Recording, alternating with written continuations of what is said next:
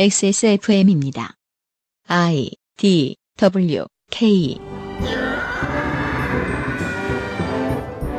take two.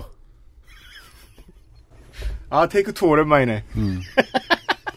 딴소리 하는 동안에 저 김민아가 만들어 놓은 작품이나 감상하세요. 뭡니까? 제목은 뺑소니 치는 레닌이에요. 고로상을 치었어. 빨갱이들이 미국 차로. 아, 김민아의 정신세계. 빨갱이들이 미국 차로 떠오르는 자본주의를 치었어요. 인류의 맛집에 대한 위협. 음, 셋, 둘, 하나. 그 아실의 유승균 PD입니다. 인천국제공항공사 정규직 논란은 파도처럼 여러 가지 뒤틀린 메시지로 우리 사회를 훑고 지나갔습니다. 조금 더 완성도 있는 접근은 불가능했을지 한참 전에 눈에 띄었던 문제 연구소장이 짚어봅니다. 2020년 광복절에 그것은 알기 싫답니다.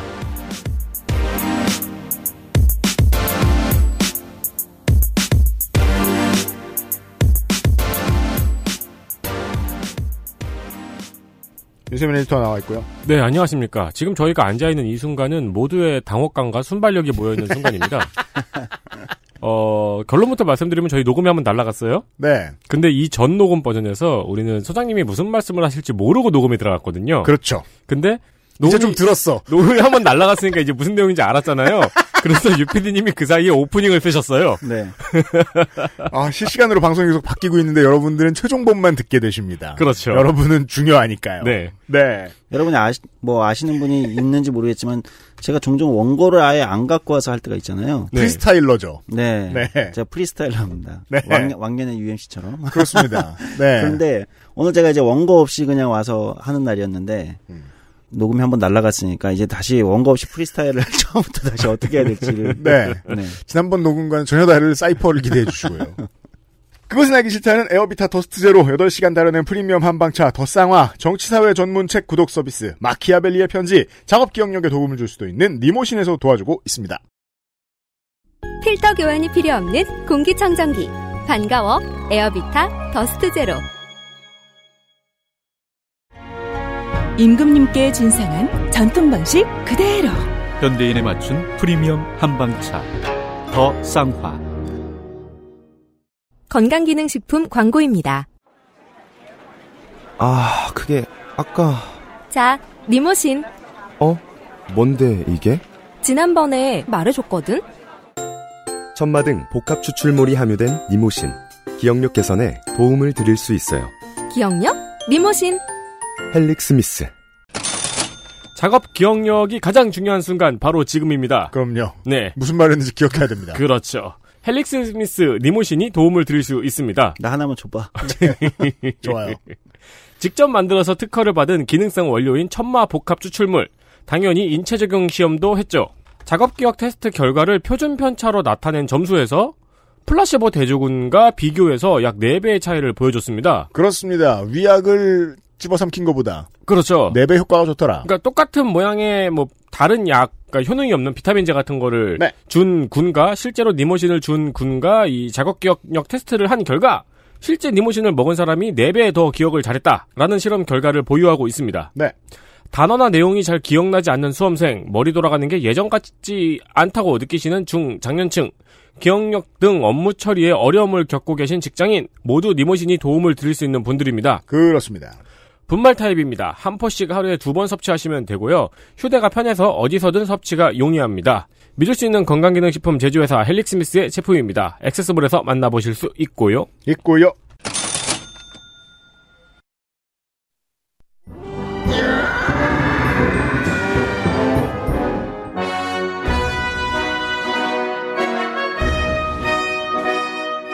학구적인 정치 탐방 시사 아카데미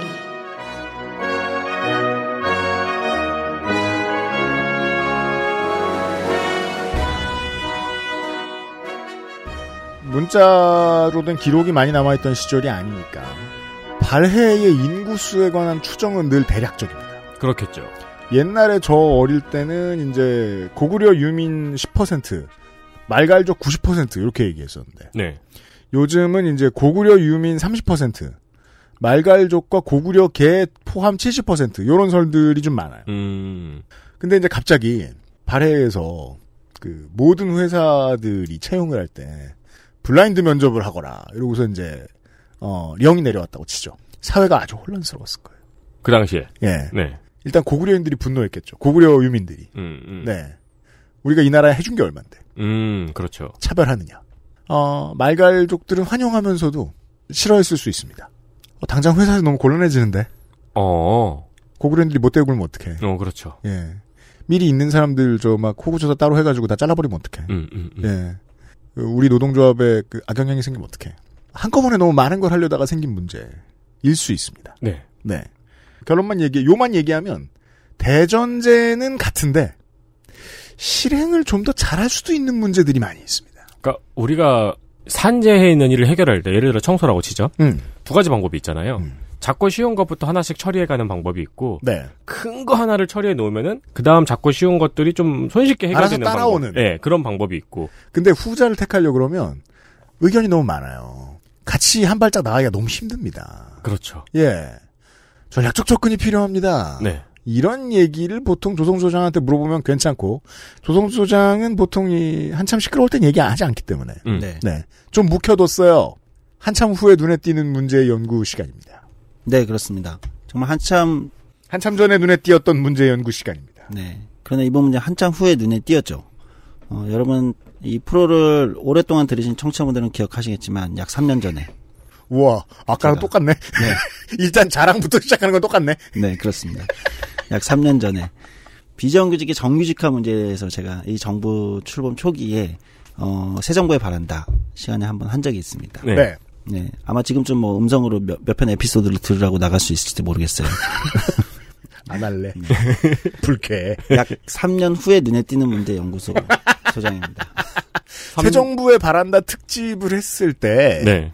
이야기했던 문제들이 생각보다 많이들 튀어나오고 있어요. 그렇습니다. 예, 예, 예. 너한더 있어요? 뭐 자랑하는 게만 막 해볼까? 사회적 대화 제가 했었는데 얼마 전에 민주청이 사회적 대화를 어, 조성주 말 안 듣고 네, 발로 차면서 지들끼리 싸우다가 지도부가 총사퇴하고 네. 네, 그랬더니 뭐, 조성주가 그때 한참 전에 했던 얘기 기자들이 지금 다시 쓰잖아요. 98년도에 트라우마가 있다면서. 음, 음. 어? 그 아실 들었냐? 이런 생각이 들었죠. 좋아요? 네, 그래서 오늘은 인천공항 공사 정규직화 논란 뭐 이에 대해서 다뤄보려고 합니다. 에디터 저장 한번 눌러줘요. 불안해서 못 네. 살겠어요. 저희들 녹음하다 날라갔거든요. 한 번 더 날라가면 나 그냥 오케이. 오케이. bar가 움직이는 걸 보고 wave가 뜨는 걸 보고 확인. 네. 음, 사실은 지금 인천공항 정규직화 이슈는 조금 수면 밑으로 내려갔죠. 네. 이제 쓸고 지나갔고 우리 사회에 여론이 한꺼번에 이제 1번으로 지나갔을 때 볼수 음. 있는 나쁜 일들은 다 생겼어요, 이미. 예를 들면 이제 정의기억 연대 문제 같은 것들이 그렇죠. 네. 메인 이슈만 되지 않았어도 이렇게까지 distortion이 있진 않았을 텐데 음. 1번 이슈가 되면서 사람이 죽고 제가 그래서 감탄했던 거 아니에요. 이렇게 큰 일이 있었는데 다시 뭉쳐서 다시 하던 일 한다고 이분들이. 어, 네. 여튼 1번 이슈가 돼서 사회를 한번 훑고 지나갔습니다. 인천 인천공항공사 정규직 문제가. 오히려 이슈가 확 붙었을 때 이 문제에 대해서 다루게 되면은 보통은 그럼 이제 찬반 양론 사이의 어떤 그, 그틀 프레임 안에서 다룰 수밖에 없는 좀 한계가 있어요. 그렇죠. 이제 그 모든 게 그 가짜로 의심되는 카톡 캡처 하나로 난장판이 됐죠. 그렇죠. 음. 예. 근데 이제 시간이 좀 더 지나고 나서 이슈가 조금 수면 밑으로 내려앉았을 때 이 문제를 조금 한번 차분히 짚어보는 게 의미가 있겠다 싶은 이유는 네. 사실은 인천공항공사 정규직화 그 논란에서 나타났던 각종 이슈들은 한 번의 이벤트로 끝나는 이슈는 아닌 것 같아요. 어, 아마 얼굴을 바꿔가면서 우리 사회에서 계속해서 출현할 이슈겠죠. 음. 그 가짜 뉴스로 화났을 것 같으면 그냥 트리거가 필요한 분노가 어딘가에 계속 있다는 거기 때문에. 맞습니다. 네. 예.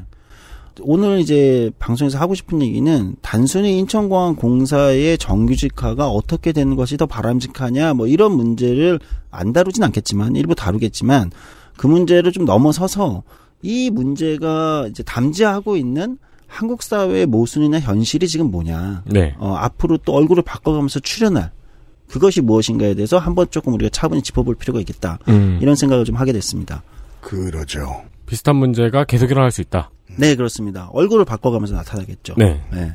어, 인천공항공사 정규직화 논란은 이제 인천공항공사는 생각해보면 약 3년 전 이 정부가 출범할 때 어, 우리가 이제 지난 30년간 비정규직을 너무 많이 남용해왔다. 이제 새 정부가 촛불 집회 이후에 어, 새 정부가 출연을 했고 음. 어, 많은 사람들의 열망을 어, 등에 업고 출연을 했고 그 정부가 어, 비정규직화에 비정규직의 정규직화를 하겠다. 어, 특히 공공 부분부터 네. 모범을 보이겠다 이겁니다.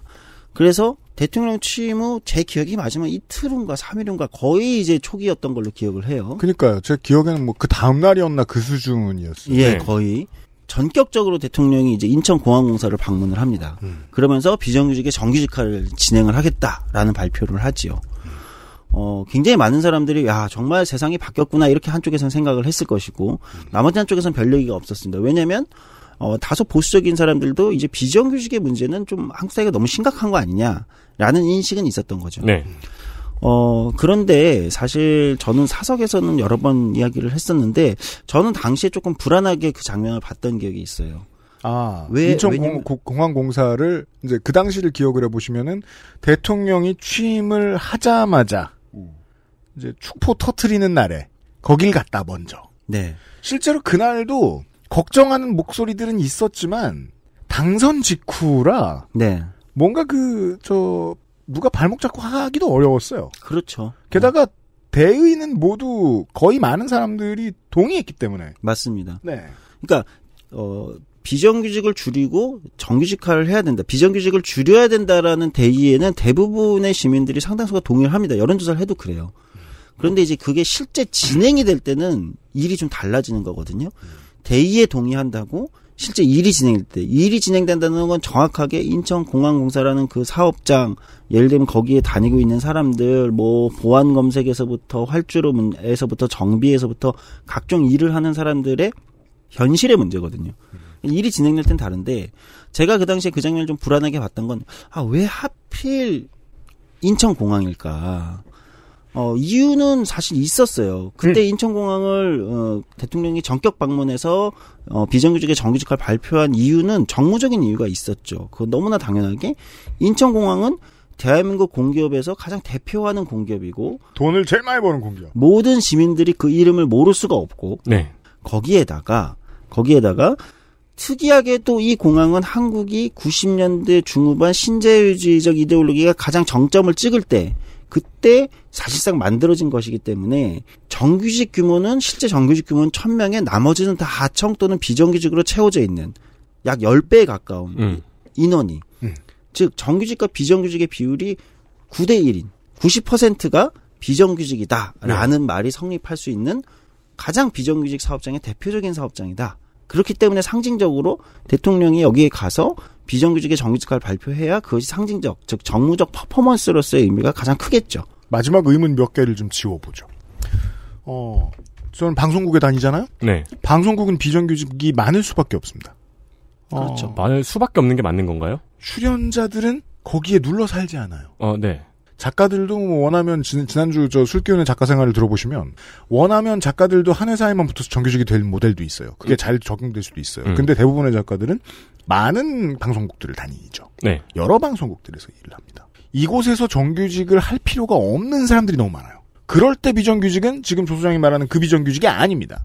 그런데 인천공항공사는 비정규직들 중에 거기에서 반드시 쭉 붙어서 일해야 하는 사람들이 대부분입니다. 절대 네. 다수죠. 네. 네. 그리고 이 공항 공사가 아닌 다른 돈을 많이 버는 정, 그 공사를 갔으면 어떨까? 첫날에 마사회를 갔어요. 사람들이 뚱했거나 지금 뭐 하자는 거냐? 이렇게 말을 했을 수도 있어요. 어, 그렇죠. 한수원을 갔어요. 한 한국수력원자력 돈 많이 버니까 신경 안 썼을지도 몰라요. 한수원을 가면은 그건 다른 이제 되겠죠. 원전 마피아 때리러 갔구나. 아니 뭐뭐 탈핵 얘기하더니 전부 다 정규직 이러면서 그쵸. 기사가 나왔겠죠. 네. 예. 다른 그러니까 돈 많이 버는 다른 공기업들을 갔다라고 생각하면 또 그림이 안 나옵니다. 네. 그리고 또 사업장이 여러 개잖아요. 다른 공기업들은 네. 마사회만 봐도 그렇고. 취임 첫날을 맞는 청와대의 입장을 보자고요. 재선거로 들어온 이거 보선이라 불러요? 재선이래 지금 기억이 안 나네. 재선거로 들어온 대통령이에요. 인수위도 없었어요. 네. 첫날에 보통 지난번 정권으로 생각을 해볼 것 같으면은 일단 군대부터 갑니다. 예, 최고 통치권자니까 안보 상황 점검합니다. 그리고 나서 짐 싸서 나와서 현충원 갑니다. 현충원 가서 아빠 친구들한테 인사하고 옵니다. 그 다음에 외국 저 귀빈 만납니다. 정해져 있는 일정이 있으니까 음. 이렇게 갑자기 들어올 줄 몰랐으니까 무슨 태국 총리 만나고 이게 지금 박근혜 대통령의 첫날 일정이에요. 4시에는 세종문화회관 가서 경축 연회합니다. 그때는 연회를 해도 돼요. 코비드가 없으니까. 음. 일본 부총리 만나고 중국, 중국 국무위원 만나고 칠레 전 대통령 만나고 막 하루 종일 계속 바빴어요.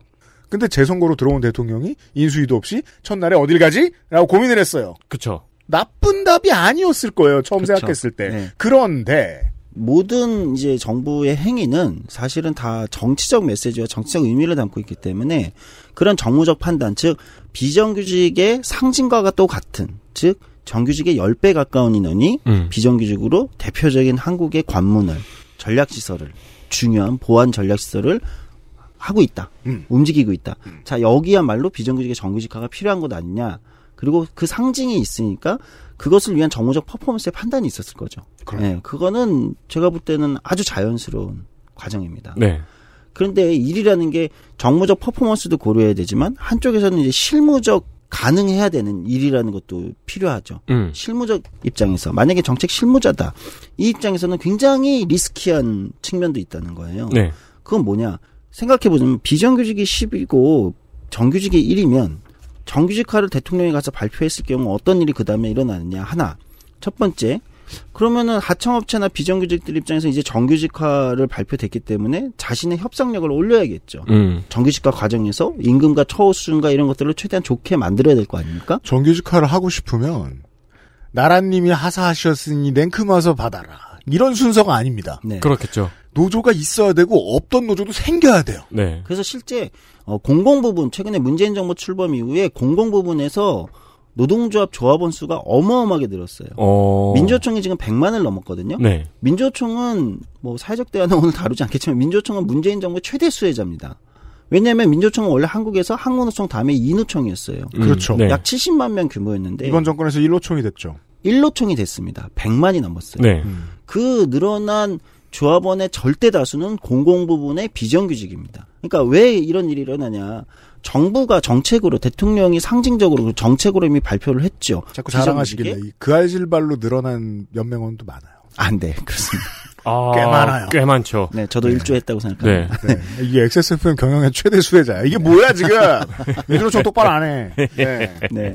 비정규직의 정규직화를 발표를 했기 때문에 그러면 이제 이게 이제 구체적으로 공공 부분에서 비정규직들이 노동조합을 만들게 되고 네. 그렇죠. 그러면서 가입을 하게 된 거죠. 네. 그러면서 민주총과 사실 한국노총도 일부 늘었죠.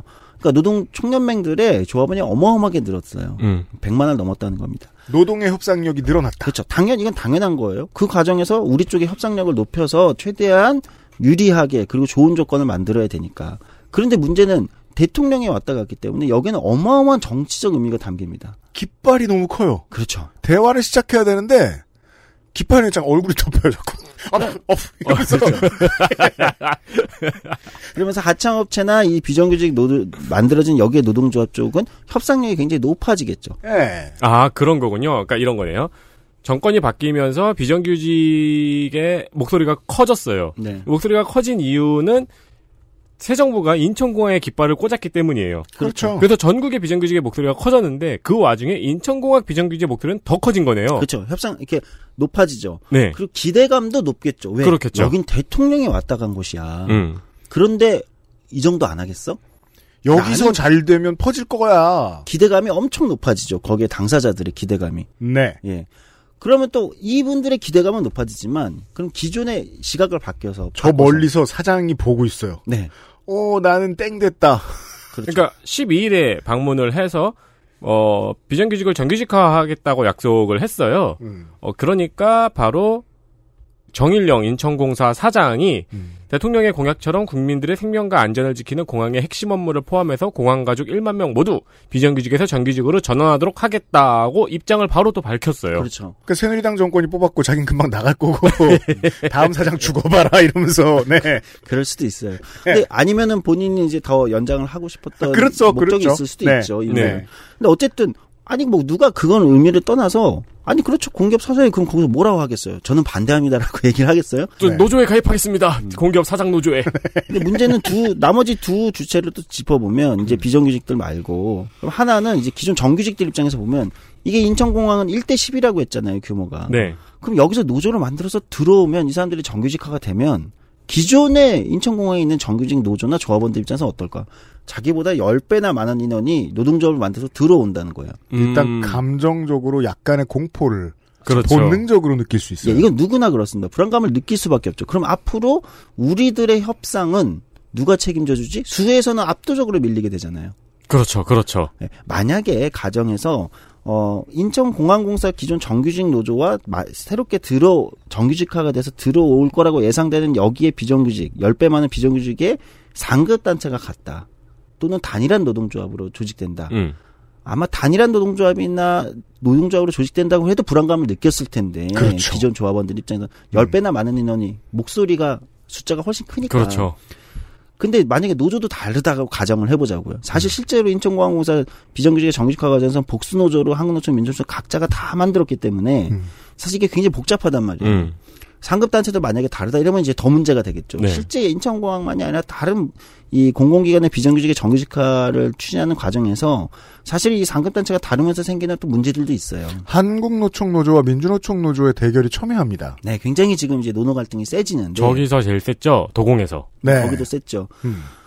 어, 이런 문제들이 일어나게 된다는 거죠. 그러니까 이제 불안감이 크겠죠. 근데 초기에는 말을 잘 못할 거예요. 왜? 대통령이 왔다 갔으니까. 음. 어. 근데 불안감은 계속해서 높아질 거고, 불만은 증폭될 수밖에 없을 거예요. 그러니까 이게 비정상의 정상화라는 측면에서 보면은 당연한 거였는데 그렇죠. A 집단과 B 집단이 합쳐지는 과정이라고 생각을 한다면 마찰이 많이 일어나는군요. 그렇죠. 심지어 이거는 일상에서 우리도 비슷할 거예요. 심지어 A 집단보다 B 집단이 10배가 많은 상황이니까요. 그래서 제가 올 봄에 이제 이 사태를 쳐다보면서 정말로 보수 언론의 브레인들은 아직도 엄청 똑똑하고 해안이 대단하다고 인정할 수밖에 없었습니다. 네. 그 당시에 딱 보면서 아니 어제 당선된 대통령인데 지금 이걸 어떻게 까? 라고 하면서 그때부터 몇 년간 꾸준히 이 아이템을 터트리기 위해 준비를 했을 거라는 사실을 느꼈거든요. 음. 이건 문제시 될 것이다. 어, 그럼 이제 세 번째. 인천공항, 컷. 노 저장. space space요? space. 그럼 이제 세 번째 주체인 인천공항공사 경영진 입장에서 한번 또 생각을 해보자는 거예요. 쫄았습니다. 경영진 입장에서는 완전히 이게 뭐랄까 리스크가 어마어마하게 증가한 거죠. 왜? 대통령이 왔다 갔어. 심지어 이 정부 출범 첫 번째 가장 큰 정책 공약을 여기서 발표를 했어. 네. 그럼 이걸 빨리 해야 될 거 아니에요. 음. 근데 대통령이 왔다 갔기 때문에 사실은 경영진 입장에서는 협상력이 엄청나게 떨어집니다. 비정규직 쪽은 기대감과 협상력이 높아졌죠. 대통령이 왔다 갔는데 지금 빨리 안 해? 대통령 왔다 갔는데 제대로 안 한다고 이거 얘기해 볼까? 당연히 협상 과정에서 이렇게 압박을 합니다. 거기서 뭐 나와서 이제 노조 노조 앞에서 비정규직 노조 앞에서 대통령의 공약을 이행하겠습니다. 앞으로 단계적으로 실시하겠습니다라고 했다가 조사지는 그렇죠. 상황인 거죠. 그런 거죠. 음. 예, 당연히 이쪽에서는 협상력을 높이기 때문에 압박을 할 거고 네. 정규직 노조에서는 불만이 안 그래도 이게 안 그래도 높아지는데 아 그럼 이제 아니 우리 사장이 우리는 직원도 아니야? 이렇게 생각하는 불만들이 막 튀어나올 거예요. 어, 네. 그렇죠? 어, 청와대나 예를 들면은 정부 입장에서는 아니 대통령 첫 번째 왔던데 빨리 결과를 안 내? 예를 들면 이 압박이 또 들어올 겁니다. 음. 이해찬 대표 같은 사람이 음. 무서운 얼굴하고 네. 네. 그러면 공사 분명히 경영진 이해찬 대표는 웃었다고 생각하는데. 그렇죠. 공사 경영진 입장에서는 이 압박감에 속도를 낼 수밖에 없겠죠. 네. 결과물을 빨리 내야 된다. 빨리 내야 된다. 이건 무슨 얘기냐? 실수할 거예요. 그러니까 시간이 자기 편이 아니고 결과물을 빨리 내야 되는 압박감에 시달리면 협상 과정에서 예를 들면 불리해질 수밖에 없죠. 그렇죠. 그러면 공이 조난으로 안 들어와요. 네. 네. 네. 그 과정에서 그러면 어쨌든 아 빨리 그럼 비정규직의 정규직과 비정규직 이- 이쪽의 요구를 최대한 수용해 주는 게 결과를 빨리 내겠죠. 음. 장기적 협상의 중요한 문제입니다. 네. 지난주에 내가 실수를 했어. 이걸 받아주면 안 되는데 받아줬어. 그럼 그 다음 주에 또 그걸 바탕으로 또 실수를 합니다. 아마 그 실무자는 그러니까 이 업무를 총괄하는 비정규직의 정규직화 업무를 네. 총괄하는 실무자는 이렇게 숫자를 보고 그 생각을 했을 거예요. 차라리 정규직을 전부 다 비정규직화하면 안 될까? 그게 편하겠죠. 그게 편하겠는데. 음. 나도 비정규잖아. 그래서 네. 그러니까 사실은 인천공항공사는 특이하게 정규직이 기존 정규직이 너무 숫자가 적고 네. 어, 노동조합 도 복수노조로 조직이 돼 있고 어, 이런 와중에서 대통령이 처음 갔기 때문에 정치적 메시지와 의미는 굉장히 커졌고 음. 속도는 내야 되고 그 주목을 받고 이렇기 때문에 사실은 오히려 어렵다는 거예요. 게다가 또 인천공항 같은 경우에는 직군도 천차만별이잖아요. 왜냐면은 그 비정규직이라고 얘기되는 분들의 직군이 거의 7, 80개, 회사만 해도 뭐 수십 개로 쪼개져 있기 때문에 그러니까요.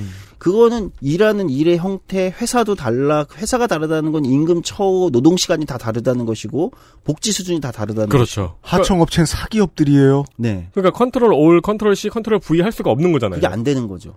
그러니까 정말 복잡한 사업장인 거예요.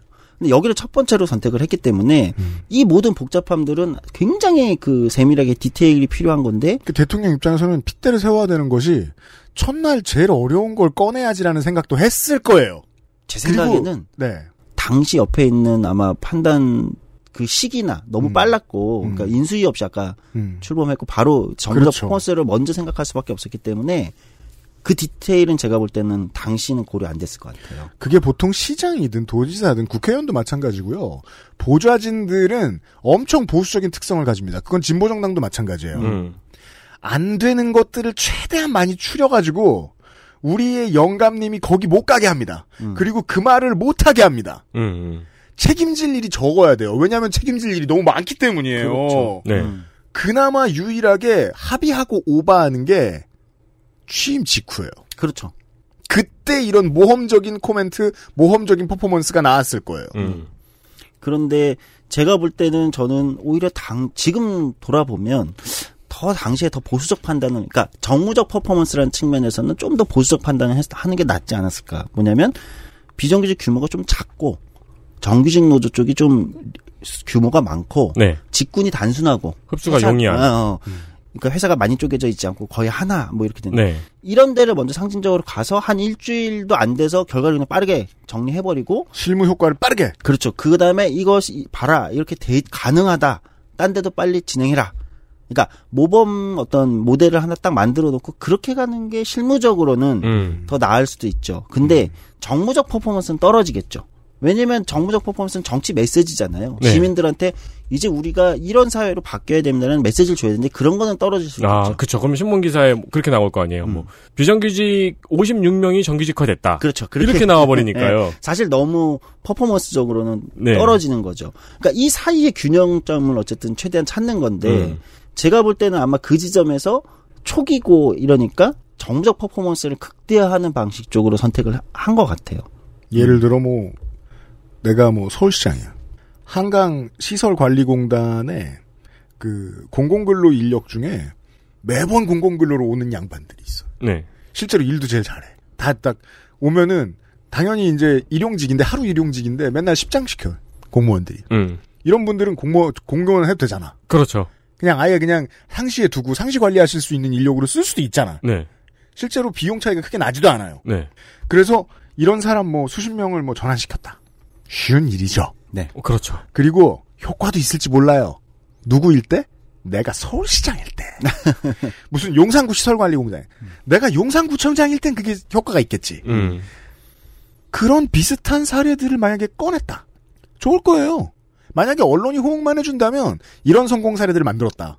어, 이런 성공 사례들을 반복해서 나중에 인천공항공사 같은 큰 데도 한번 만져보자. 네. 그게 다음 정권이 됐다고 하더라도. 네. 그런 방식으로 갈 수도 있었겠지요.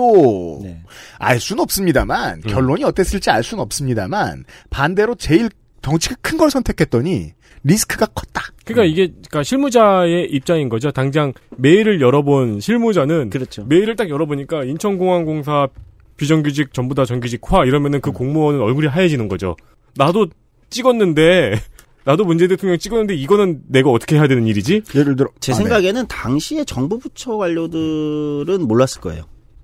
어떤 걸요? 정규직화라는 그 정도 규모의 그 정도로 복잡한 인천공항공사는 음. 제가 볼 때 비정규직의 정규직화를 한다 이렇게 마음을 세우면 아마 대한민국에서 가장 복잡하고 어려운 난제입니다. 음. 제일 어려운 사업장이에요. 네. 자, 이거는 확, 다 확언할 수 있습니다.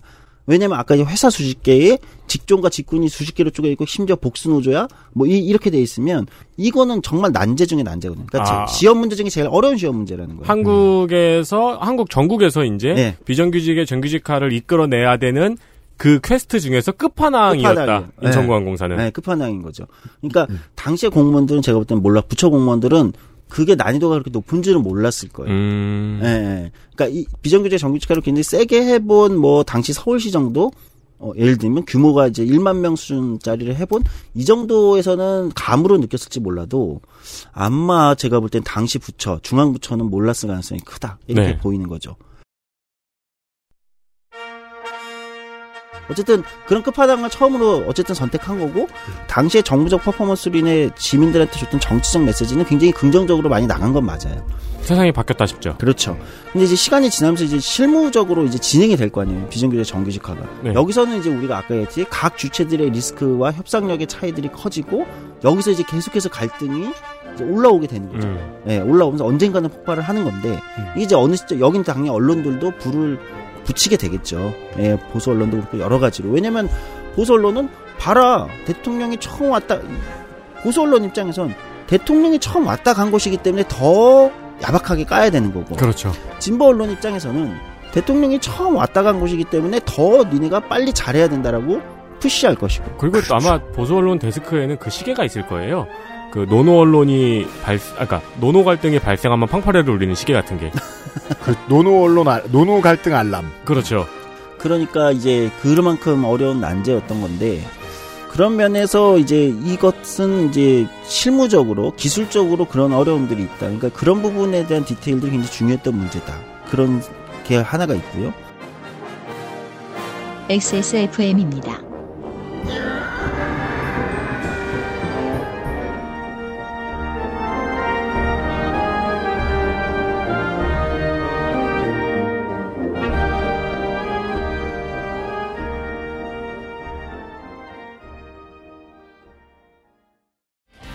매달 집으로 배송되는 이달의 책 독서의 깊이를 더해줄 가이드북 특강 독서 모임 강좌 할인권까지 정치발전소가 제공하는 정치사회 전문 책 구독 서비스 마키아벨리의 편지 액세스몰과 정치발전소에서 구독하실 수 있습니다.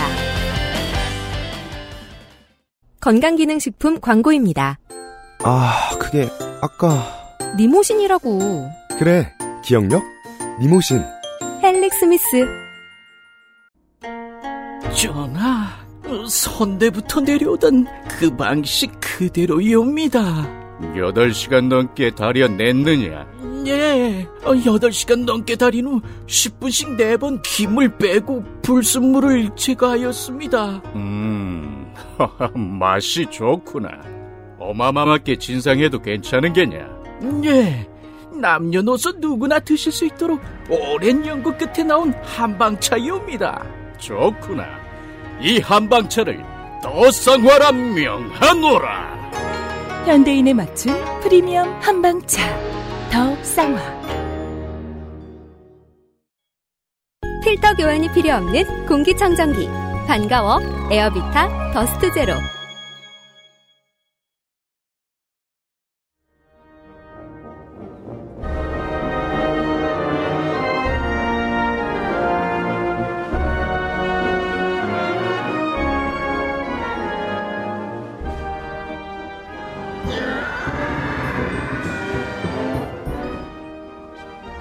이런 첫 번째 문제에 대해서 이야기를 들었습니다. 그 실무자의 경험에 따른 견해를 참 이슈가 핫할 때는 듣기가 되게 어렵죠.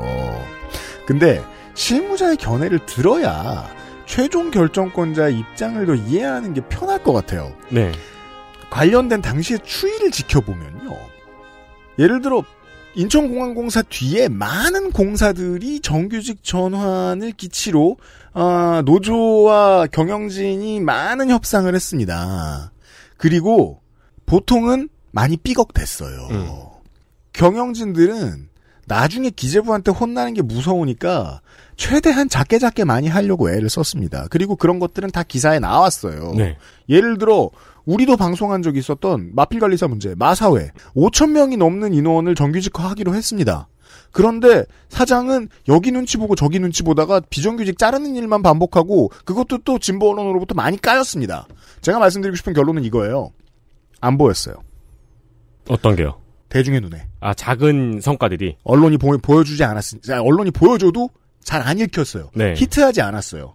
최종 결정권자는 메인 이벤트 무대에서 노는 선택 말고 다른 선택이 매우 제한돼 있을 수밖에 없어요. 그런 생각이 여전히 드는데도 불구하고 그런 생각을 하는 데까지도 이 견해가 도움이 됐어요. 네. 광고를 듣고 돌아왔습니다. 어, 이제 앞서서는 실무 기술적인 문제들의 어떤 난제를 풀어오는, 그러니까 비정규직의 정규직화라는 사실 난제를 풀어갈 때 실무 기술적인 문제들에서 어떤 어려움들이 나설 수밖에 없는가. 음. 그리고 그런 것들이 사실 생각보다 어, 굉장히 잘 그 우리가 세밀하게 네. 어, 짚어봐야 되는 지점들이 있다. 이런 측면에서 좀 얘기를 해봤다면. 사실 이게 보통 기업에서 음. 제안 PT를 하러 가는 길이나 네. 킥오프 미팅에서 많이 발생하는 일이에요. 그래요? 네. 거기서 옆에서 대표나 팀장이 거기 그 갑에서 뭐 이런 걸 요구해요. 막그뭐 어. 어, 24시간 상시 대기 가능하죠? 막 이래요. 옆에서 대표가, 아이, 물론이죠! 라고 하면은, 옆에 실무자 눈이 동그래져가지고 대표를 쳐다보는 거예요. 그렇죠. 거기서, 그런 사람들이 있어요. 거기서 그걸 한참 참아요. 그게 가능하다고? 안 되는데? 그게 가능하다고? 안 되는데? 이러다 한 세 번쯤 참다가 네 번째쯤에, 대표님 그건 안 되죠? 라고 그 미팅 자리에서 용기 있게 말하는 사건이 가끔씩 일어나요. 근데 그러면 보통 못 들은 척하고 지나가기 때문에. 그렇죠. 네. 허허허 이러면서 자, 이제 두 번째로 우리가 좀 이 문제에서 짚어볼 것은 정규직화라는 것이 저과 이제 지금 이 논란에서 튀어나오는 공정성이잖아요. 공정하게 해야 된다. 이, 이것이 무엇을 의미하는 것인가를 한번 생각해 볼 필요가 있을 것 같아요. 네. 그러니까 비정규직의 정규직화는 절대 선인가? 그건 그렇지 않다고 저는 생각해요. 음. 몇번 말씀드린 적 있어요. 네, 몇번 말씀을 드렸죠. 근데 이번에 이제 비정규직의 정규직화 과정에서 우리가 고민할 것은 노동계는 이제 이런 얘기들을 이제 했습니다. 하나는 과연 그럼 지금 공공 부분에서 한 30만 명 가까이가 비정규직들이 정규직화 되는데 저는 그거는 기본적으로 뭐 비정규직 우리가 너무 많이 써왔기 때문에 음. 바람직한 방향이라고 생각해요. 네. 근데 이제 이상하게 특징들이 있어요. 기존의 하청이나 비정규직들 입장에서는 노동조합을 만들고 정규직화를 요구할 때 총연맹이나 상급단체들의 요구는 정규직화라는 것은 이런 거잖아요. 나의 고용이 불안하니까. 그렇죠. 뭐 하청업체나 용역업체는 2년마다 3년마다 재계약을 해야 되고 그게 계약이 안 되면 이제 그냥 해고인 거고 또는 나는 기간제 노동자다. 그럼 1년, 2년 계약직이기 때문에 그게 끝나면 끝나는 거고. 네. 그 다음에 같은 일을 하는데 예를 들면 임금이 달라. 같은 일을 하면 같은 유사한 임금을 줘야 음. 되는데 너무 차이가 나 두 배 가까이 뭐 이런 거잖아요. 그런 걸 바로 잡는 거잖아요. 근데 그러면 고용을 안정시키는 방, 방식이라는 게 아 그러면 이제는 2년 3년마다 재계약하는 게 아니고 당신은 무기계약입니다. 정년 정년까지 여기 회사에 다니는 겁니다. 네. 이거잖아요. 정규직화라는 원래 의미가. 네. 근데 지금 비정규직 정규직화하면서 가장 논란을 빚는 것 중 하나는 자회사 문제입니다. 그러니까 뭐냐면 어 기존의 하청이나 비정규직들은 아 우리는 자회사 말고 자회사 정규직이 되는 거잖아요. 그러니까 예를 들자면 인천공항 예를 들면 인천공항공사 밑에 어 그래 우리 정규직화를 하기 위해서 이제 용역회사 하청회사 당신들 소속이 아니고 인천공항공사의 자회사인 무슨 무슨 A 네. A 무슨 공항 어, 인천공항공사 A 뭐 관리 뭐 이런 회사를 만들고 여기에 정년까지 당신은 정규직으로 다니는 겁니다 이제. 공사의 자회사. 음. 이 방법도 방법이에요. 네. 예, 실제 저도 이런 방식을 해봤고 음. 그, 그렇단 말이죠. 그러면 이제 정규직이 되는 거잖아요. 음. 근데 지금 논란을 계속 크게 빚는 것은 이제 노동조합들 입장에서는 기존 비정규직 노동조합들 입장에서는 자회사 정규직은 가짜다. 이런 거 자회사는 안 된다. 이, 이걸 강하게 얘기하고 있습니다. 이건 가짜다. 그럼 그게 가짜면 진짜 정규직이라는 건 그 말은 무슨 얘기냐? 진짜 정규직이라는 건 원래 있는 회사에 다 들어가야만 정규직이다. 근데 사실 그렇지 않잖아요. 정규직과 비정규직의 개념은 앞에 얘기했듯이 정년까지 다닐 수 있느냐, 고용이 안정돼 있느냐, 아니냐의 차이인 거잖아요. 네. 그런데 자회사여도 정년까지 다니는 건데 저는 여기서 또 하나의 문제가 발생한다고 생각해요. 제일 간지러운데 아무도 안 건드리는 분야입니다. 부분입니다, 이게. 네, 맞습니다. 지금 말씀해주신 그 자회사의 정규직으로 전환하는 방법을 너무 나쁘게 쓴 사람들이 많았잖아요. 진보 언론 대부분 나쁘게 썼죠. 음. 어, 진보 언론은 대부분 나쁘게 썼죠. 저는 그 지점이 진보 언론의 가장 고약한 버릇이라고 생각하는 게 실제 언론인들을 만나볼 때 더더욱이 확신을 하게 되는 부분이에요. 이 지- 비정규직의 해법의 문제에서 언론인들의 역할이 되게 시혜적인 줄 알아요. 음. 음. 지들이 뭔가 수렁에서 건져주는 줄 알아요. 뭘 이해 때문에 그런 생각을 하게 되거든요. 맞습니다. 그러니까 가짜 정규직화, 진짜 정규직화가 자회사를 기준으로 나뉘는 거냐? 그렇지 않다는 거예요. 그러니까 일부에서는 또 이렇게 반론했습니다. 자회사는 자회사를 만들면 자회사는 언제든지 없앨 수 있는 거 아니냐? 네. 이 질문을 할 수 있어요. 음. 사실 그러면 제가 이렇게 반론할 수 있어요. 공기업도 없애려면 없앨 수 있다. 저는 여기서 질문을 드리고 싶은 네. 게 우리가 보통 자회사 문제에 대해서 문제 제기를 했던 것은 음. 노동 문제에 있어서 공기업이 책임을 회피하는 거였잖아요. 네. 자회사가 근로자들한테 가하는 나쁜 노동 환경에 대해서 공기업이 그 책임을 회피하는 문제를 오랫동안 지적을 했었잖아요. 정규직, 맞습니다. 비정규직을 떠나서 음. 그것과 버무려 가지고 같이 부정적으로 봐왔던 거잖아요. 우리가 사기업의 노동 문제를 다루면서 말이에요. 네. 예를 들면 뭐 파리바게트의 문제다. 그렇죠. 자회사로 고용했을 때 거기에 문제는 뭐냐? 같은 보직인데 처우가 다르니까 문제잖아. 네. 그렇죠. 이 얘긴 얘기가 달라요. 네. 그러니까 제가 아까 이제 동일 노동, 즉 예를 들면 인천공항에는 수많은 예를 들면 직군들이 있을 거란 말이에요. 음. 그러면 뭐 정비 직군이다. 뭐 실제 그렇게 진행 자회사로 가야 된다 이런 게 아니라 예를 드는 거예요. 어떤 일들이 있다. 그러면은 어 그러면 A 자회사를 만들어 그 일들을 그 규모가 상당해. 뭐 한 2천 명 정도 되는 규모야. 어 그러면 아예 그걸 전문으로 하는 A 공기업의 자회사를 만들어서 여기에서 임금과 처우와 고용 안정을 임금 처우 수준을 높이고 고용 안정은 당연히 정년까지 가고 여기서 이제 충분히 이제 하청 용역업체 수- 그 소속이 아니라 공기업이죠. 자회사도 준 공기업이에요. 사실 공기업이거든요. 네. 여기서 정년까지 안정적으로 일을 하십시오. 예를 들면 이렇게 하는 거는 분명히 고용이 안정되기 때문에 정규직한 거죠. 음. 예. 근데 만약에 A 자회사에서 정비 일을 하는데 본사에서도 정비 일을 해. 이러면 안 되겠죠. 그러면 임금 차이가 막 이렇게 서로 나고 네. 회사가 다를 이유는 없는 거잖아요. 역설적으로 그 문제면 대통령이 한마디 하고 가면 다음날 정리할 수 있어요. 그렇죠. 그건 문제도 안 돼요. 그러니까 이렇게 가는데 저는 한국의 노동계나 진보 언론들 일부가 어 마치 자회사는 악인 것처럼 정규직화 과정에서 자회사는 가짜 정규직이다. 자회사는 없앨 수 있다. 사실 자회사 없앨 수 있지만 자회사를 없앨 수 있다면 공기업도 없앨 수 있어요. 그건 똑같거든요. 음. 그리고 실제로 자회사는 이렇게 어떤 거를 이 규정에 두냐면 자회사가 없어질 경우는 자회사 소속 노동자들은 어떻게 되는 거냐? 해고가 되는 거냐? 그렇지 않습니다. 공기업에 모기업 있잖아요. 네. 모기업에 다 직원으로 옮겨가게 돼 있어요. 아 고용 승계가 되도록. 그럼요. 그걸 어떻게 해고합니까? 자회사를 음. 없앤다. 공, 공공 부분에서 정리해고를 하지 않는 한. 네. 그러니까 이 조항을 얼마든지 넣을 수 있거든요. 음. 그 문제는 근데 사실 한국에서 자회사가 이용되어 온 방식, 즉 윤 기자가 얘기 잘 지적했듯이 여기에 문제가 없는 건 아니에요. 두 가지 문제가 사실 있어요. 정부가 좀 더 신경을 썼어야 되는 문제인데 이게 뭐냐면 사실 공기업들이 자회사가 있는 경우가 있거든요. 근데 사실 자회사를 진짜 회사답게 운영하지 않아요. 그러니까 우리가 민간 기업으로 가정을 해보자고요. 민간 기업에 어, 재벌 대기업에 지주회사가 있어요. 그 그룹이잖아요. 음. 그렇죠. 그룹 대기업들. 네, 네. 그럼 대기업들의 SK다. 그럼 SK가 지금 뭐 SK텔레콤만 있는 건 아니지 않습니까? 네. 음. 지주회사가 있고 텔- 텔레콤이 있고 그다음에 화학 석유화학도 있을 거고 음. 이제 계열사들이 있잖아요. 네. 사실 그런 개념으로 자회사를 접근할 수도 있거든요.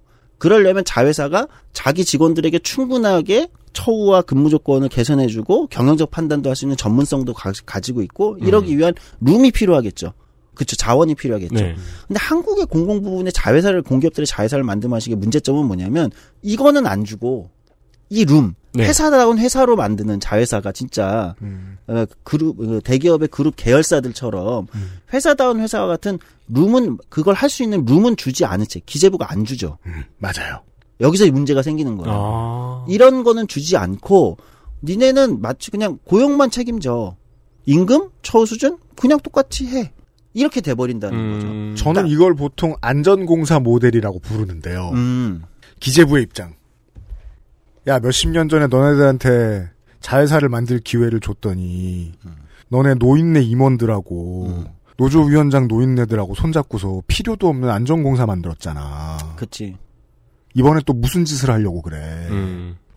그 어른들이 욕심 안 냈으면, 까공의 안전공사, 한전의 안전공사, 그냥 이미 한전이 하는 일, 까공이 하는 일을 하고 있는 쓸모없는 자회사가 나오지 않았어요. 음. 나쁜 선례가 있어요. 네. 나쁜 선례는 그 뒤에 나쁜 예를 계속 반복하게 만드는 습성이 있습니다. 꼭 필요한 자회사도 있어요. 네. 만약 XSFM 겁나 커진다는 필요 없는 상상을 해봅시다. 사고 실험이죠. 아니요, 그건 필요 있는 상상입니다. 옷이 겁나 잘 돼. 네. 그 자회사를 만들어야 돼요. 방송이 그렇죠. 잘될 수도 있죠. 아, 그럼 본사인데 괜찮아, 아, 그거. 그렇지, 그렇지. 야, 임마. 물론 최근에 그 수익 구조가 역전되긴 했다만. 조성 소장이 말씀하신 룸의 개념인 것 같아요. 네. 근데 그거는 주지 않는 거예요. 기재부든 예를 들면 이런 걸 확보해줘야 자회사가 진짜 회사다운 하나의 공기업이 되고 네. 그것도 사실 하나의 유사 공기업이잖아요. 사실 저는 유사 공기업이 아니라 공기업이라고 생각합니다. 공기업의 자회사도 공기업인 거지. 당연하죠. 네. 그러니까 그런 법제도적인 또는 실무적인 룸 같은 걸 주고 그 안에서 자 진짜 쾌적하고 안전하고 또는 안정성 있는 이런 직장으로 만들어줘야죠. 근데 그런 모델들이 별로 없었던 거예요. 음. 그러니까 당연히 비정규직 노동자들이나 노조 입장에서는 본사로 들어가야 된다. 음. 라는 생각이 더 강할 거고 두 번째 사실 여기에는 또 불편한 지실이 하나가 있습니다. 음. 왜 그렇게 자회사를 그러면 자회사 우리가 괜찮게 만들게 음. 라는 약속을 받아내더라도 또 원하지 않아요. 이유가 하나가 사실 있죠. 이걸 잘 얘기하지 않아요. 본사로 가야 지금 예를 들면은 보통 이런 1차 공공기업의 공공 부분의 뭐 직군마다 다르겠지만 예를 들면 여기는 하청업체의 소속인데 비정규직 음. 연봉 3,500이야. 음. 근데 본사 공기업은 예를 들면 연봉이 평균 7천, 8천이야. 음.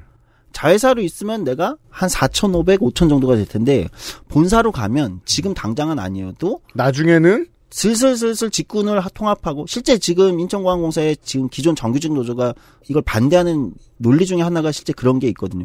들어오면 이제 그 안에서 차별에 훨씬 민감하기 때문에 임금 차이에 슬슬슬 직군 통합을 하고 우리도 7, 8천이 될 수 있어.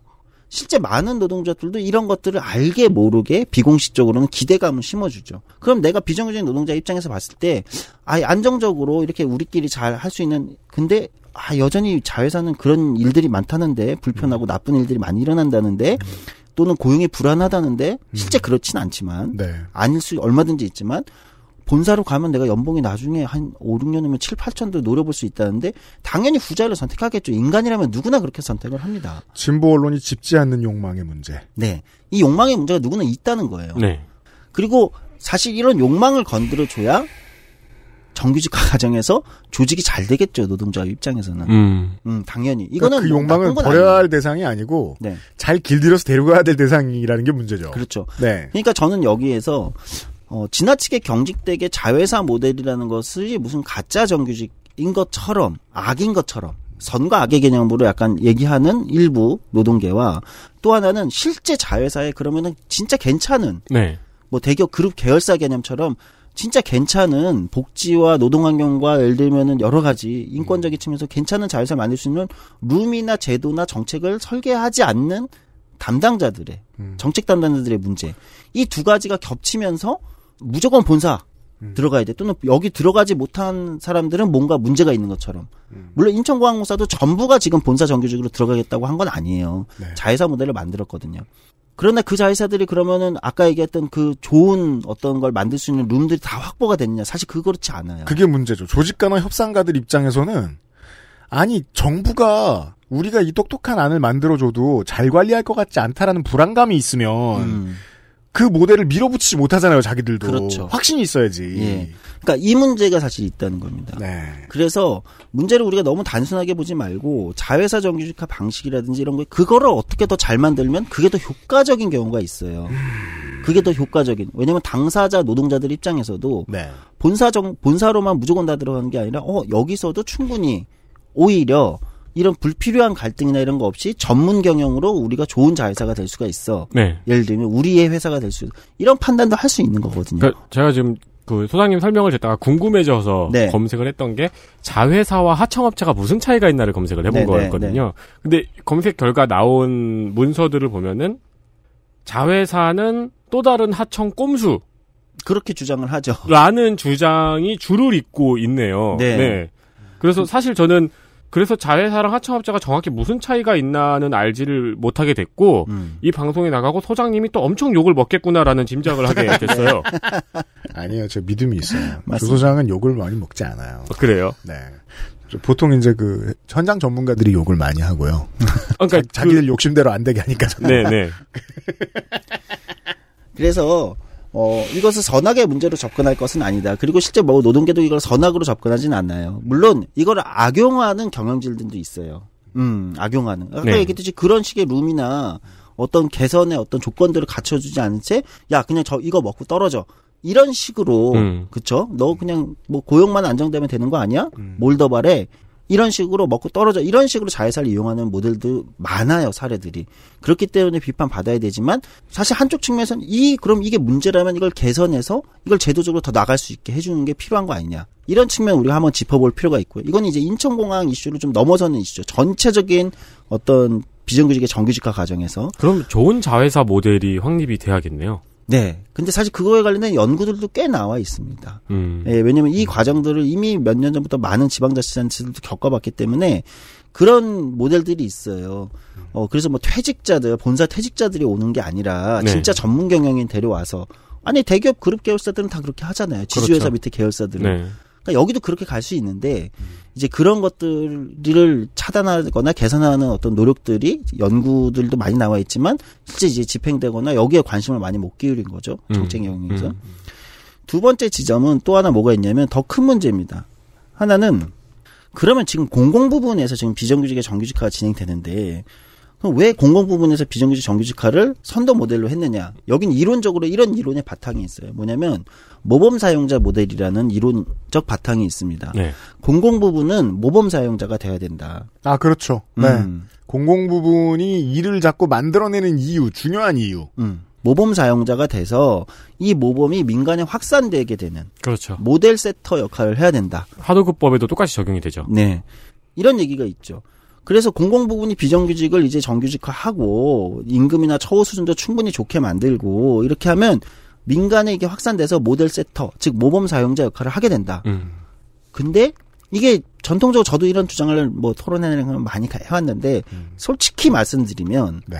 사실이냐 한국에서 이게 사실이냐 공공 부분이 그렇게 해서 처우와 임금과 고용 조건을 다 잘 맞춰주면 정말 이게 민간에 확산돼서 모범의 모범 역할 즉 끌어당기는 역할을 할수 하느냐 음, 근데 결과는 신의 직장만 만들었네요. 그렇죠 지금까지 잘 만들었느냐. 사실 이 지점에서 솔직하게 얘기할 때가 됐다 한국의 노동시장은 노- 공공 부분은 한국의 노동시장에서 상위 10% 20% 사실 10%라고 얘기해도 크게 다르지 않을 겁니다. 최소 상위 20% 사실 10%안 그 안에서 인천공항공사는 아마 1% 수준에 들어갈 겁니다. 음. 예. 즉 공공 부분과 민간 대기업 같은 경우는 상위 10% 20% 안에 들어가는데 어, 여기서 정말 좋아지면 나머지 80%가 좋아진다가 원래 이론적 배경이었는데 그렇지 그 효과가 없다는 거예요. 솔직히. 네. 그 사이의 벽이 한국 사회 이게 이중 노동 시장 문제라는 건데 한국의 그 사이의 벽이 10% 20%와 나머지 8, 90%의 벽이 너무 높은 겁니다. 웬걸 계급이 생겼네? 네.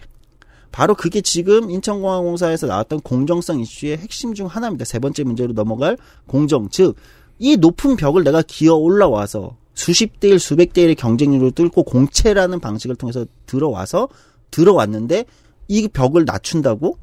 그럼 나의 그 지난한 고생과 노력은 뭐지?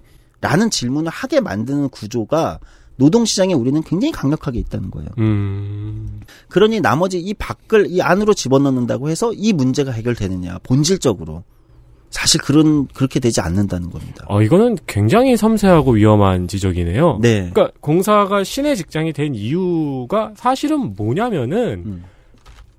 우리나라의 모든 노동 시장이 그렇게 되길 바라면서 만든 모범이었던 거야. 네. 실제로 공사가 신의 직장일 이유가 있었단 게 아니고 예. 라는 지적인 거잖아요. 수많은 진보도 음, 그리고 사실 저도 공개적으로는 그런 주장을 해왔죠. 모델 세터 모범 사용자 모델. 근데 돌아보면 모범 사용자라는 건 냉정하게 얘기해 보면 제가 이제 존경하는 뭐 어, 교수 어떤 교수님이나 이런 분들도 잘 지적을 해 주시는데, 그러니까 냉정하게 돌아보면 모범이라는 건 임금과 처우가 높으면 그게 꼭 모범일까요? 음. 공공 부문의 모범이란 건 오히려 노동자를 경영에 참가시키고 노동이사 제도 같은 걸 하고 인권적 경영을 하고 사회 책임적 경영을 하고 어, 노동 시간도 과- 어, 중노동이 아닌 노동 시간에서도 모범을 보이고 예를 들면 그런데 치 정치하는 사람들은 좋은 노동 환경을 이야기하다 말고 바쁘니까 월급만 올린 거 아닐까? 그렇죠. 네, 그렇죠. 그리고 안에 있는 공공부문 안에 있는 노동조합이나 노동조 노동자들도 사실 그게 더 달콤하잖아요. 네. 저여도 달콤할 것 같아요. 그게 네. 그렇죠. 그게 이제 뭐 오늘날에 이제 울산의 노동운동이 어떻게 변화했는가를 이야기하면서 우리가 몇 번 지적한 적이 있는 부분. 바로 그겁니다. 돈 문제에 대해서는 서로 노사가 합의하다 보니까 뒤틀어진 노동 조건. 음, 음.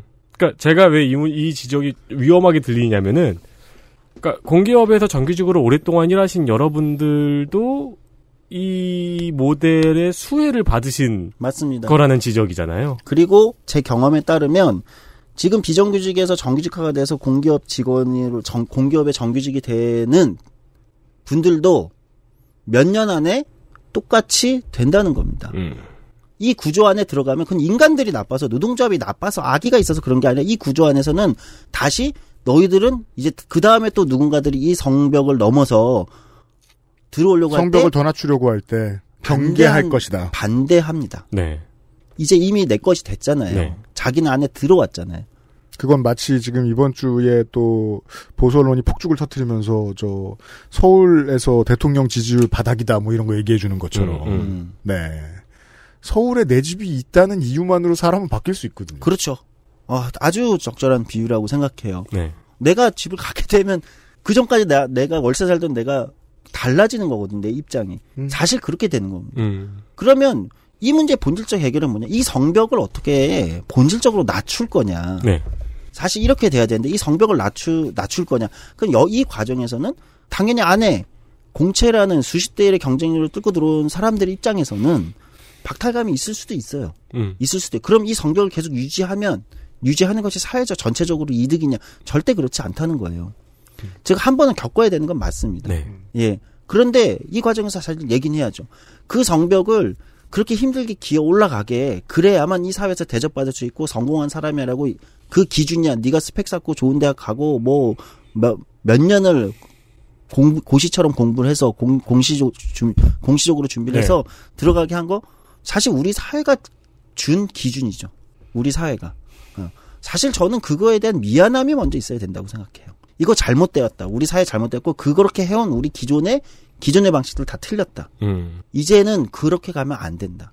근데 이런 얘기들은 없이 사실 지금의 진행되는 정규직과는 다 성벽 안으로 밀어넣는 방식이라는 거예요. 음. 그러면 똑같아진다는 거예요. 들어갔던 분들도 네. 비정규직이었던 분들도 사실 똑같아진다. 예, 똑같은 마음을 갖게 된다. 어, 이 구조에 대해서 우리가 이제 솔직하게 얘기할 때가 됐다. 이제 이, 이, 그, 그렇기 때문에 이 공정성이라는 건 사실은 그냥 시험의 공정성을 넘어서지 못하는 거예요. 음. 음, 공정이란 단어는. 맞아요. 오늘의 주제입니다. 저 야바위가 국민들에게 딱지를 붙이고 있는 이 상황. 저, 저는 수능 두 번, 사실 저는 수능을 한 스무 번 봤습니다.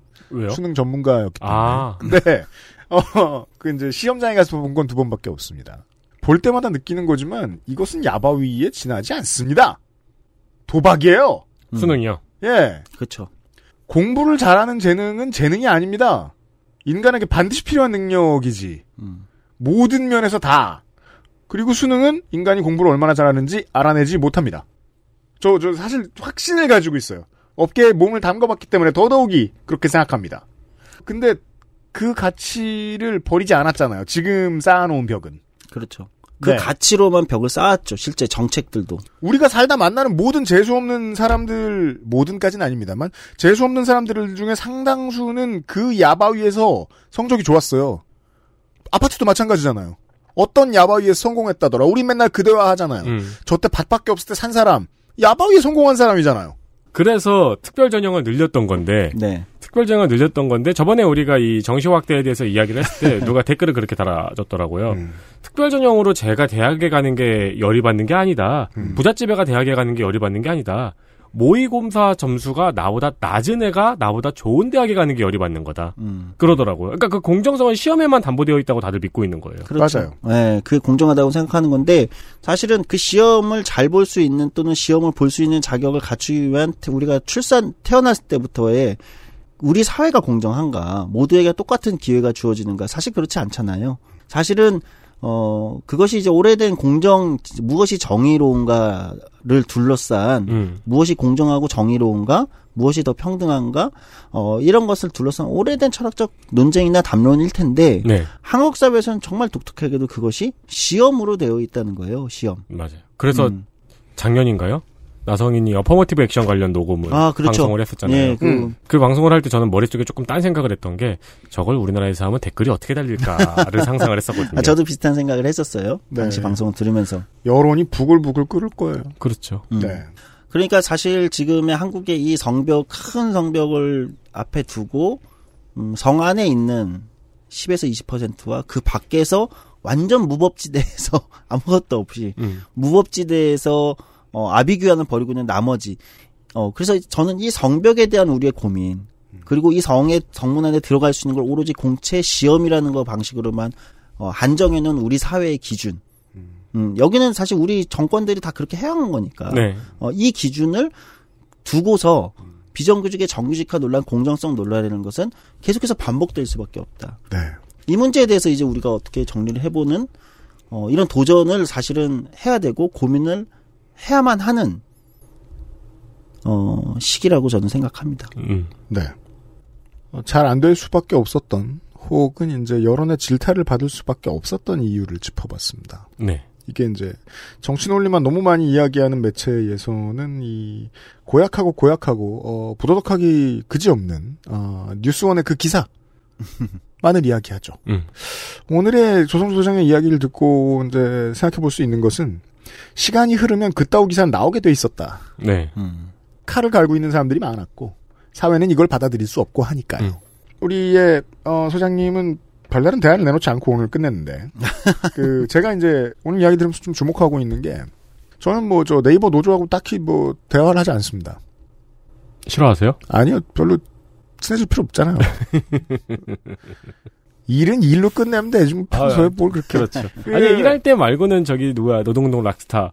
임종윤 제자 음. 네, 그분하고도 뭐 일할 때 말고는 별로 대화 안 하시잖아요. 연락 안 한 지 꽤 됐어요. 네. 네. 내 주변에 있는 사람들은 다 만나고 지내대? 뭐 왜 그런지 모르겠어. 그, 근데 이제 제가 주목하고 있는 게, 그, 미래의 대기업의 노조의 상을 보여줘요, 네이버 노조가. 맞습니다. 맞아요. 처음에 시작할 때부터 모든 자회사의, 네이버 자회사의 조합원들을 그냥 네이버 노조의 이름으로 봤어요. 네. 맞아요. 맞아요. 그래서 계열사는 다 따로인데, 네이버 노조는 한 덩어리 네. 그렇죠. 그래서 자회사 경영진들이 사실 속으로 네이버 노조를 좋아할 거예요. 네. 왜냐하면 자회사들이 실적을 좋게 냈을 때 본사가 대기업 본사가 기업이 사기업 본사가 자회사를 만드는 이유는 자회사들이 실적을 좋게 냈을 때 그 이윤을 보통 위로만 올리고 싶어서거든요. 네. 아래로 많이 뿌리고 싶지 않아서거든요. 그 완충의 역할을 네이버 노조가 탄생되어 있는 이, 이, 그 구조상, 고안된, 코딩, 코딩된 스타일상, 완충해줄 수밖에 없는 거예요. 아 그러네요. 그땐 그게 무슨 의미인지 몰랐는데 이제 알게 되네요. 엄청나게 중요한 의미가 있고요. 실제 제가 자회사가 있는 그리고 공기업의 자회사가 있는 곳, 그 양쪽에 다 심지어 상급 단체도 같아요. 네. 심지어 이런 데에서의 교섭들이나 이런 걸 제가 많이 해봤는데 중간 조정을 해봤는데 제가 정말 힘들었던 거는 뭐냐면 상급 단체가 심지어 같은데도 뭐 그냥 얘기할게요 민주노총인데도 자회사 노조도 민주노총 위에도 음. 민주노총인데 공기업 노조들에서 그런 경우들이 많아요. 차별해요, 서로. 저는 이런 얘기입니다. 아니 자회사랑 같이 교섭하십시오 해도 반대하는 경우가 많아요. 음, 네. 그러니까 그게 굉장히 어려운 거죠. 왜냐면, 그러면 본사의, 모기업, 본사의 노조 조합원들이, 아, 우리한테 가져갈 게 밑에 굳이 룸으로 뺏긴다고 생각하는 경우가 많은 음. 거예요. 근데 그거는 애초에 처음부터 결단을 아까 네이버 노조처럼 전체가 해서 파일 같이 나눠야, 그래야 사실은 아까 얘기했던, 아니, 자회사 간다고 꼭 손해 보는 게 아니네? 교섭 같이 하고, 그쵸. 이윤 같이 크게 났으면 같이 나누고, 모기업이든 자회사든, 이렇게 돼야 되는 거죠. 제가 제일 마음에 드는 건 그 과정에서 기왕의 사회가 잘못 세워놓은 벽도 인정해요. 음, 음. 그게 정치적으로 가장 묘수예요. 그렇죠. 옛날에 제가 하청업체에서 일을 할 때 그때 이제 오바마가 당선이 되고 오바마의 노동정책 같은 게 보면서 제가 깜짝 놀랐던 게 그러니까 자회사나 하청업체의 노조가 원청과 직접 교섭할 수 있는 법이 그때 오바마 때 만들어졌더라고요. 네. 그래서 저는 그때 하청업체 소속이었으니까 그거 보고 와 이건 미쳤다 싶었거든요. 네. 그러니까 예를 들어 원청에서 두 달 걸려야 될 일을 한 달 이내에 끝내라고 하면은 하청업체 노조가 원청 가가지고 항의할 수 있네. 네. 오 이건 짱이다. 어떻게 이런 게 가능하지 싶었는데 네이버는 지금 그게 되네요. 네. 제가 그 알씨를 만들게 만든 그 여러분들 많이 들으신 분들은 몇 번 들은 제가 잊을만 하면 떠드는 저의 두 번의 트라우마. 본사 정규직 이제 그 언론인 친구가 이런저런 대화를 하다가 저에게 했던 그 맥락이 기억이 나지 않는 단 한마디. 걔 인터넷이잖아. 음. 음. 아우 씨. 너랑 안 놀아. 그렇게 말한 적은 없고 네. 아직까지 그동안 그다음부터는 안 놀아요. 그리고 그 편집부 업무가 아닌 다른 업무를 하는 직원들에 음. 대해서 모 언론사의 부편집장이 제게 했던 얘기. 그 사람들이 나랑 무슨 상관이야? 음. 어우 씨. 너랑 안 놀아. 라고 말하진 않았지만 그다음부터 안 놀고 있어서 저 사람 그 사람은 제가 왜 지랑 안 노는지 궁금할 거예요. 네. 이게 이유인데 이 새끼야. 네가 방송 안 듣겠지. 그렇게 맺힌 다음에 계속해서 궁금해했던 게 있거든요. 오늘 조금 느끼긴 느꼈던 것 같아요. 제가 그 네이버 노조의 그 활동을 보면서 궁금해했던 부분. 어떻게 이런 생각을 했을까? 아마 집행부들의 머릿속에는 분명히 있을 거예요. 조합은 상생연대를 생각해야 평화로운데 더 세져요. 네. 인천공항공사도 정규직들이 그 1대 10의 1인 정규직들이 그 생각하는 사람들이 있을 거라고 생각해요. 그분들이 어떻게 할지 궁금하네요. 그러니까 인천공항이 세계 1위 평가를 받고 거기서 엄청난 수익들을 내고 그렇기 때문에 인천공항의 정규직들이 연봉 평균 8천을 받을 자격이 있다라고 그리고 나는 그 시험을 뚫고 들어왔기 때문에 8천을 받을 자격이 있다고 얘기하는데 사실 냉정하게 얘기하면 자본주의에서 임금은 생산성이 있어야 받는 거 아닙니까? 음. 그러면 인천공항 정규직들이 8천만 원 평균 8천을 받을 만한 생산성을 내는가? 근데 그 생산성은 그 1000명이 내고 있는 것인가? 아니면 나머지 만 명까지가 같이 내고 있는 것인가? 사실 이렇게 본다면 뭐 앞에 자회사 노- 뭐 고민이나 이런 게 다 있겠지만 앞에 얘기한 거 다 기억해서 들어주세요. 네. 똑같이 나누제? n분의 1로 하제? 그게 아니잖아. 그게 아니잖아요. 그것은 같이 분배해야 되는 거거든요. 예, 그, 그 구조를 얼마나 잘 만들 디테일도 필요하고 정책적 디테일 또는 양쪽의 욕망과 이런 걸 고려하는 건 필요하겠지만 음. 철학적으로는 사실 그것은 그것은 전체가 낸 거라는 거예요. 그러니까 아마 그런 시각의 차이가 있겠죠. 네이버 같은 경우는 제가 볼때 네이버 노조 같은 경우는 아니 네이버라는 기업이 벌어들이는 이 수많은 성과와 이윤과 이것이 음. 자회사는 거기 기여하지 않은 것인가? 그렇지 않다는 거예요. 노조 입장에서 그것은 그냥 같은 우리가 같이 일해서 낸 것이 아니냐. 네. 이 철학적 차이가 있었겠죠. 차등은 있어야지. 당연히 있어야지. 나도 열심히 일했는데 차이가 이 정도인 건 말이 안 된다. 그렇죠. 라는 건 중간에 이제 인간적인 이제 욕망을 돌보면서 나가야 되는 게 어, 협상이니까 그걸 이제 소장, 소장님이 지적해 주셨으니까 더더욱이 이게 좀 분명해지는데 인간적인 얘기로 마무리를 합시다. 제가 뭐 방송국을 가든 어딜 가든 뭐 큰 회사에 어디 있었을 때든 모든 사람들하고 대화하는 건 늘 즐거워요. 친한 사람들 말고 이 조직이 굴러가기 위해서 저 사람은 어떤 일을 하고 있는지를 듣는 게 저는 세상에서 제일 재밌어요. 언제나. 새로운 조직을 만날 때. 그래서 안 그런 사람들 보면 겁나 불쾌해요. 어, 지일이 단주라는 사람이 되지 않는 게 좋겠습니다. 음. 네. 우리 모두가. 시사 아카데미였어요. 네, 감사합니다. 아. 다시 광고. 이것은 광고입니다. 어, 이달의 그 마키아벨리의 편지 저희한테도 왔는데 어, 이거 소- 소장님이 찍은 도장 네. 엄청 잘못 찍었다. 그렇지 않아요. 마키아벨리가 아주 못생기게 나왔다. 근데 이게 러- 끝에 이게 눌려가지고 이게 뭐야 이게 러, 지금. rough한 맛이 있어야 될 것 같은데요, 아, 또. 원래 약간 그런 거를 더 네. 약간 제가 받아본 바에 의하면 이번 치 도장은 구리다.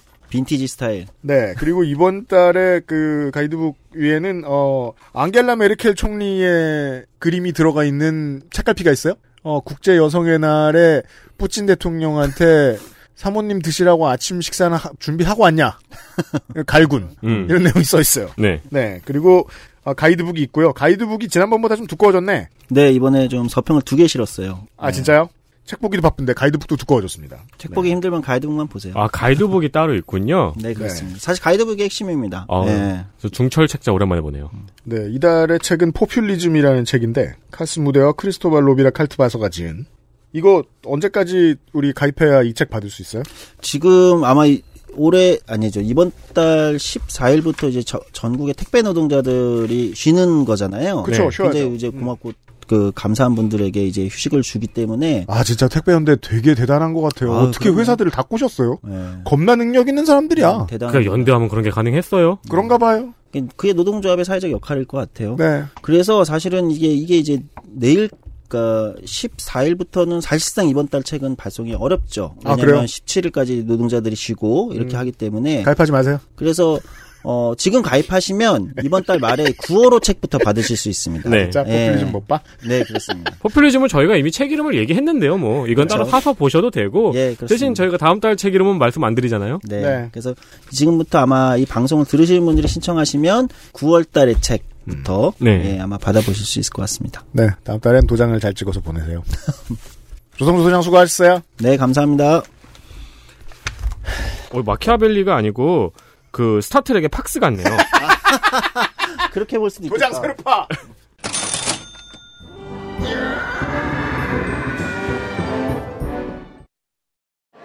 야, 좀 펴, 펴. 어디 불편해?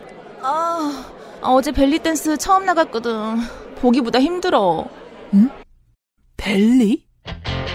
당신의 문 앞에 배송되는 정치 마키아 벨리? 의 편지 선정위원이 선정한 이달의 책 독서의 깊이를 더해줄 가이드북 독서 모임과 강좌 할인권까지 세상을 보는 자신만의 시각을 갖는데 도움을 드릴 수 있어요 마키아벨리의 편지 구독은 액세스몰과 정치발전소에서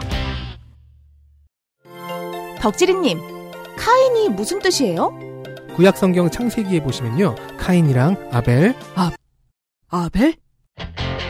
당신의 문 앞에 배송되는 정치, 마키, 아벨, 리의 편지. 선정위원이 선정한 이달의 책, 독서의 깊이를 더해줄 가이드북, 독서 모임과 강좌 할인권까지. 저자와의 대화와 특강도 준비되어 있어요. 정치발전소.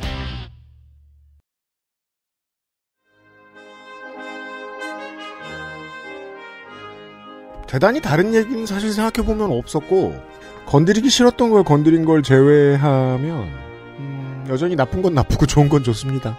쉽게 생각해 주시면 좋을 것 같아요. 이게 이제 팬데믹 상황에서 더더욱이 말이에요. 노동운동도 이제 이런 문제를 좀 고민을 깊이 해봤으면 좋겠는 게, 다 같이 잘 살자는 구호가 너무 하늘에 붕 떠 있어요. 음. 서로의 욕망을 인정하는 가운데 다 같이 잘 살고자 하는 일을 할 때가 제일 어려운데, 음, 활동가들의 입장에서는 그거 하는 대신 그냥 무한투쟁하는 게 조금 더 마음이 쉽거든요. 그럴 수 있죠. 안타까운 일이지만. 그 길로 덜 가야 좀 됩니다. 이 활동가의 운명인데요. 스트레스를 짊어져야 되죠? 네. 제 세대가 이제 학교에서 학생회가 운동권이 아닌 학생회들이 다 당선이 되는 세대였거든요. 아, 그렇죠. 딱. 제 세대들이 보면서 세상에, 세상이 어떻게 되려고. 네. 그러면은 제 세대 때는 아마 다른 학교도 붙어 있었을 거예요. 그 학- 운동권 학생회가 있을 때랑 운동권이 아닌 학생회가 있을 때랑 등록금 인상률 같은 걸 비교해서 붙여놨어요. 아, 그렇구나. 네, 그러면서 이제 그런 말이 써 있어요. 그러니까 시위만 하고 실질적인 결실은 없는 운- 학생회였다. 라는 지적들이 붙어 있고 꽤 많은 학생들이 거기에 고개를 끄덕거리는 것도 봤던 기억이 나요. 근데 물론 그때의 그 문구에는 저는 동의를 하지 않았었는데 음. 또 아예 무시할 말은 아니라고도 생각이 드네요. 어, 376회 그것은 알기 싫다. 이렇게 마무리하고요. 그 조성조 소장님 최근에 뭐요? 방송을 제가 듣다 보면 두 번 그러니까 두 번 당황을 하는데 뭔데? 처음에 이렇게 듣고 있으면 어 뭐야 보수 언론이 하는 얘기를 하고 계시는데 음.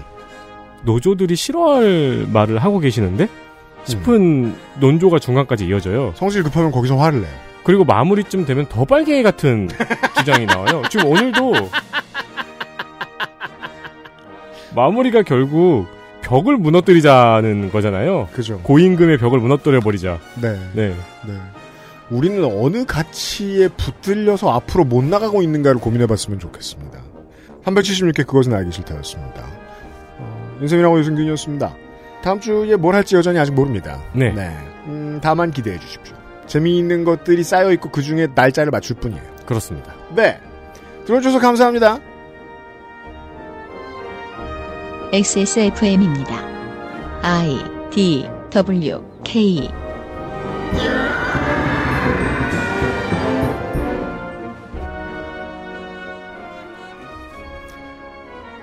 세이브, 세이브.